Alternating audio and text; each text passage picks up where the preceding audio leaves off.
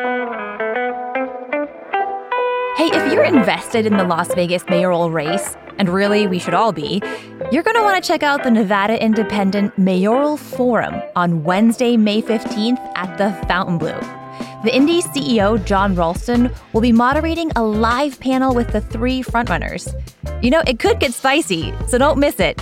Tickets are available at thenevadaindependent.com slash events. And as a bonus for CityCast Las Vegas members, we've got two pairs of tickets we're giving away tonight. So make sure to join at membership.citycast.fm if you haven't already.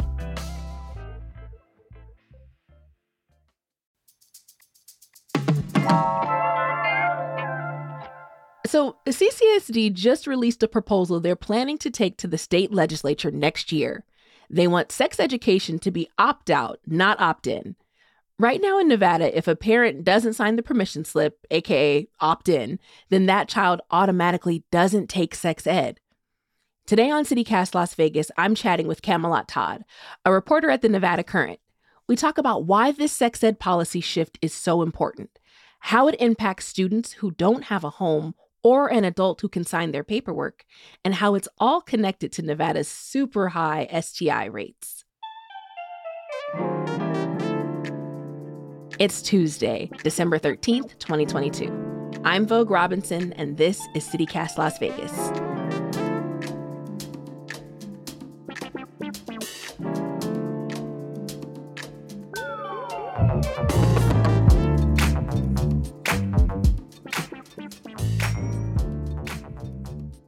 Good morning, Camalot Todd. Thanks for being on CityCast Las Vegas. Thank you so much for having me on. I appreciate it. Let's get into it. What is the big shift in sex ed policy that CCSD is proposing to the Nevada legislature?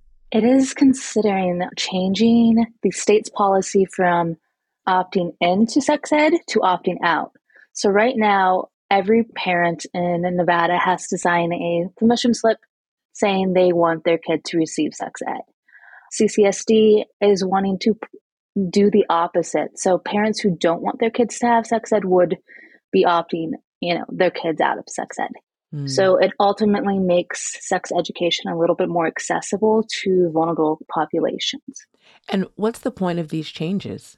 The purpose of this policy is to have parents who are okay with getting sex ed from schools to their kids or vulnerable populations like unaccompanied homeless youth or foster youth who may not have a legal guardian or parent mm. to sign that permission slip readily available. Okay, so it's giving more kids a chance to get this education without the almost well the barrier of not having a, an adult who's who's going to sign the paperwork. Exactly, exactly. I was like, does that make sense? yes, that is that's okay. exactly it. I remember uh, as a kid, like bringing home the permission slip to my grandma and being like, "Okay, grandma, sign this, and I'm going to learn about sex." She's like, "Yeah, it's fine." But I remember always bringing her little permission slips to sign. yeah, and we're only one of five states that does this. The others are not surprising. It's Utah, Texas, Mississippi, Arizona.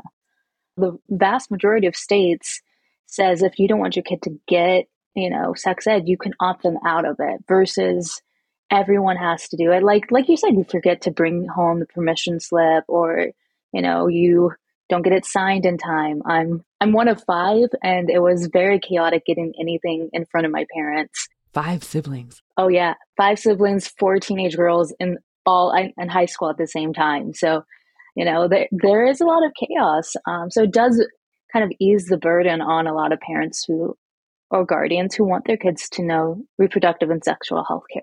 I know you mentioned people who are who are vulnerable as well. Why is sex ed so critical for those who are from, you know, just vulnerable backgrounds? Absolutely. So we know that we know that one in the US there is a kind of steady increase of STIs, right? Um, and half of all STIs happen to be, you know, teenagers to mid 20 year olds. Um, mm-hmm. When you break that down even further, you start to really see populations that are more vulnerable. So, kids who live in poverty, homeless, unaccompanied youth, foster youth, those who are a part of the CSEC population, so commercially sexually exploited children.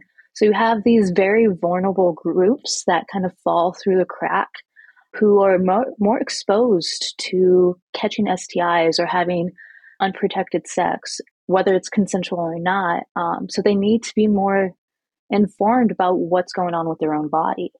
Mm, absolutely. Why now? Uh, what's up with the timing of this proposal? Yeah, so this isn't the first time. Um, okay. It happened in 2017 and 2019.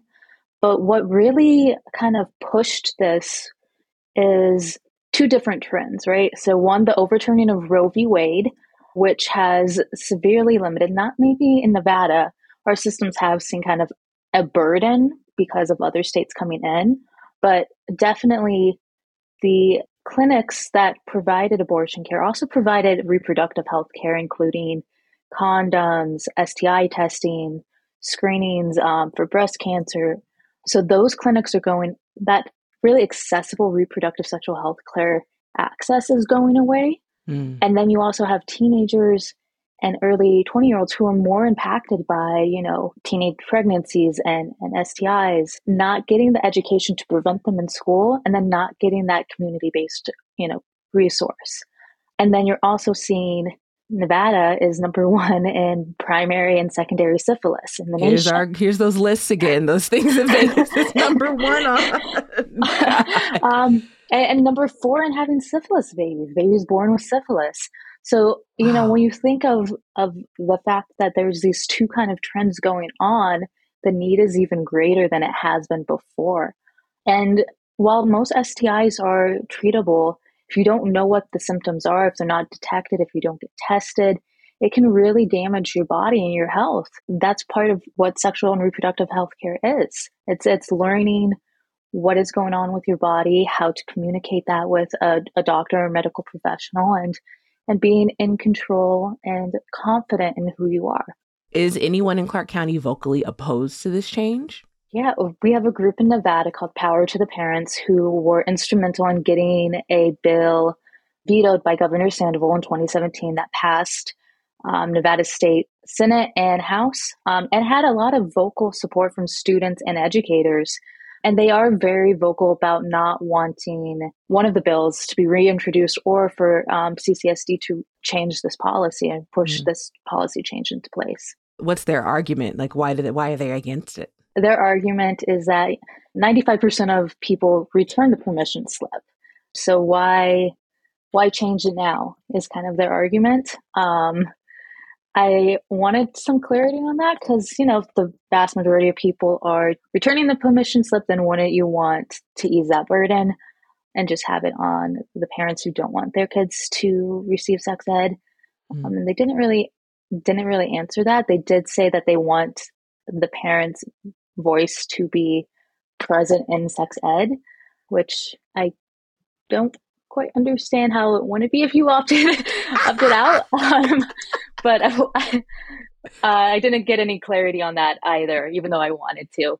Yeah, because I'm trying to think about it. Okay, so it's different types of burdens on different people, right? Because it puts the burden on, okay, if you know you don't want your kid to go through sex education, then you've got to remember to find the form uh, and i guess uh, we'd have to know whatever the process is too like so is it you've got to call the school or talk to the teachers and say it at the beginning of the year as you're registering your kid no on sex ed but i think if, if you've got to say yes or no it's still the same amount of work being done it seems like to me that's what it seemed like to me. I honestly continued to press that with the executive director um, of to the Parents, and I couldn't really get an answer, um, a clear answer, other than parents should have the right to discuss and, and choose sex education for their children, which I wish kind of applied to like geometry honors because I would have hmm. loved that. I would have loved my dad to be like, she, she doesn't, doesn't, need, geometry. um, That's not her strong suit. She's a writer. yeah, she doesn't need math. Um, but I do think it is interesting that sex education and reproductive healthcare is one of the few things that we have this controversy around as far as education when it does impact everyone throughout their entire course of their life, right? When we think about our bodies and sexual and reproductive healthcare, it isn't just figuring out how, you know, to use a condom or what STIs are. It is pregnancy and birth, it's consent, it's healthy relationships, mm-hmm. it's sexual identity, it's it's even beyond that, how do you set boundaries with your friends, whether or not you like to be touched? Um, it's learning about what is and isn't, you know, domestic violence. It, there's so much yeah. that goes around that that impacts the course of our lives beyond high school, beyond college, that we don't really take seriously.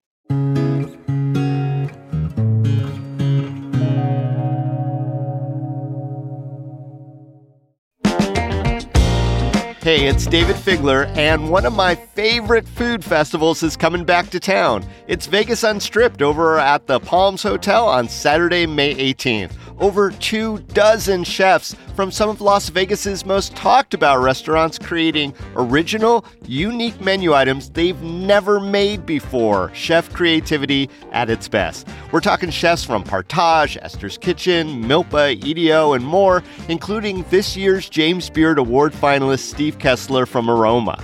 Tickets are $150 and are all inclusive of food and drink, so you don't have to pay for anything once you're inside, no hidden up charges. I went last year and it was so crowded in the best possible way. We got one remarkable dish after another, and while it was a little indulgent, here's the best part the net proceeds go to local charities. So head on over to vegasunstrip.com to get your tickets now. We'll see you there.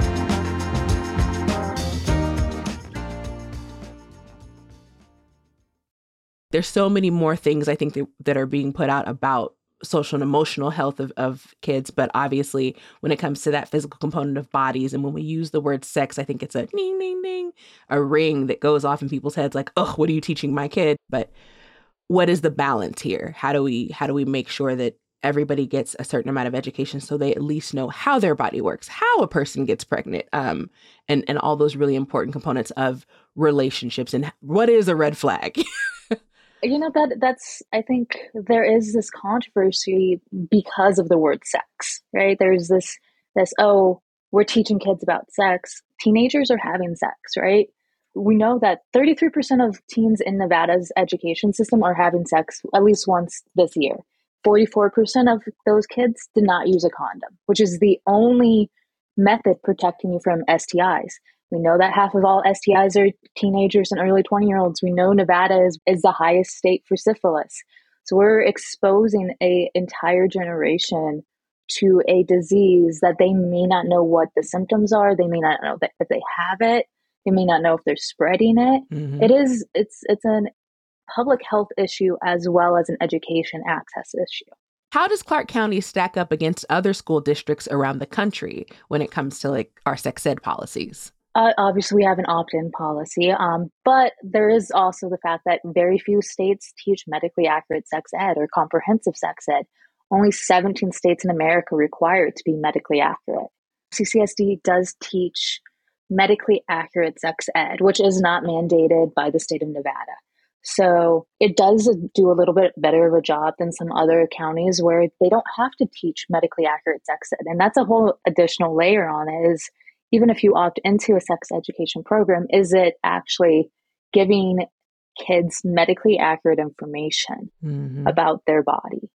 And if that's not, then that's not very helpful, right? Like we don't do that with math. We don't give them an accurate math education. Right. And yet it's it's it's your body and it has the potential to impact your health for the rest of your life. So there is that kind of like barrier. It's like, what good is an education if it's not factual? Hmm. Well, is it not accurate or is it just not like regulated? Because it because it almost sounds like it's just not regulated. Like it could still be it's, accurate because I feel like a lot of teachers really deeply care about their students, but it just sounds like maybe in Nevada it's just nobody's hand is in it. It does depend on your your teacher, right, and your district, which is not a common policy for education to have you know, teachers should have some say over the lesson plans and how they teach their students because they know their students best and what mm-hmm. resonates with them. But there are guidelines. Um, and there are guidelines in place for a reason so that when kids graduate high school or college, they're operating with the best information and are prepared for their future, whatever their future would be. So I do think there is that kind of well, everything is is up to the individual, and there is no kind of consensus of of what this could look like. Yes. It sounds very American. like what we learn what we learn in one city or one state is very different sometimes what we learn in another state. So what would the next steps be for this proposal? And can CCSD enact this without the state? Um, or is CCSD going to be lobbying the legislature next year to get it statewide? That's a brilliant question. Um, it's the one I don't have an answer to. CCSD did not elaborate on that, but they are putting this bill draft request into the next session. So it would have to pass, obviously, committees and then go into the Senate and the House. We are in an interesting predicament with the next governor coming in. Will he sign that? Will he veto that? Will this be a, a kind of a repeat of the Sandoval issue in 2017, where this did pass with wide support and then was vetoed because of some lobbying by power to the parents? So it is going to be an interesting session to see how far this will go. So this is just bonus question, but did anything surprise you as you were doing research for this article? Um I think the thing that was the most surprising to me is one how few people use condoms. Um, that was a very surprising thing. And then the other thing is how you know there are so many barriers, so many small barriers to homeless, like unaccompanied homeless youth and foster youth, to just getting education that they need that they're most impacted, right? So you know those two populations are at a higher risk of STIs than the general like population, right? But they have to go through so many more barriers to get education that would benefit them. And that was a very like shocking thing for me to realize is that we are, you know, we have the highest rate of unsheltered, unaccompanied homeless youth in the nation, right? Mm. You have the highest rate of kids in state care in the nation, right? And yet we are setting them up for failure when it comes to diseases and issues that impact them disproportionately. Um, and I think that is a that's a huge issue, right? We're supposed to care about all our kids, all our students, and yet we're leaving behind these groups, these these people who need the support the most. Absolutely. Camalot Todd, thank you so much for being on CityCast Las Vegas today, and thank you so much for writing this article. Appreciate you.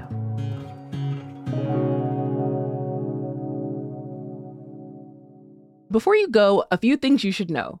If you take too long to pay your minor traffic tickets, you run the risk of going to jail, which sounds ridiculous. But starting January 1st, a new law takes effect that decriminalizes those lesser offenses, meaning you won't get locked up, but you definitely still have to pay the ticket. So the Raiders keep losing, but UNLV's Running Rebels basketball team is winning.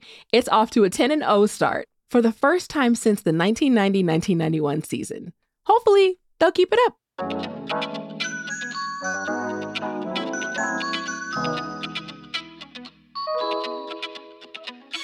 That's all for today here on CityCast Las Vegas. Did you learn something new? Like the fact that Nevada ranks first in the nation for syphilis cases? Share this episode with your friends who have opinions about sex ed and the friends you think should have paid more attention in sex ed. then make sure you're both following the show and go ahead and leave us a few stars while you're at it. Make sure you're subscribed to our amazing morning newsletter. We'll be back tomorrow morning with more news from around the city. Talk soon.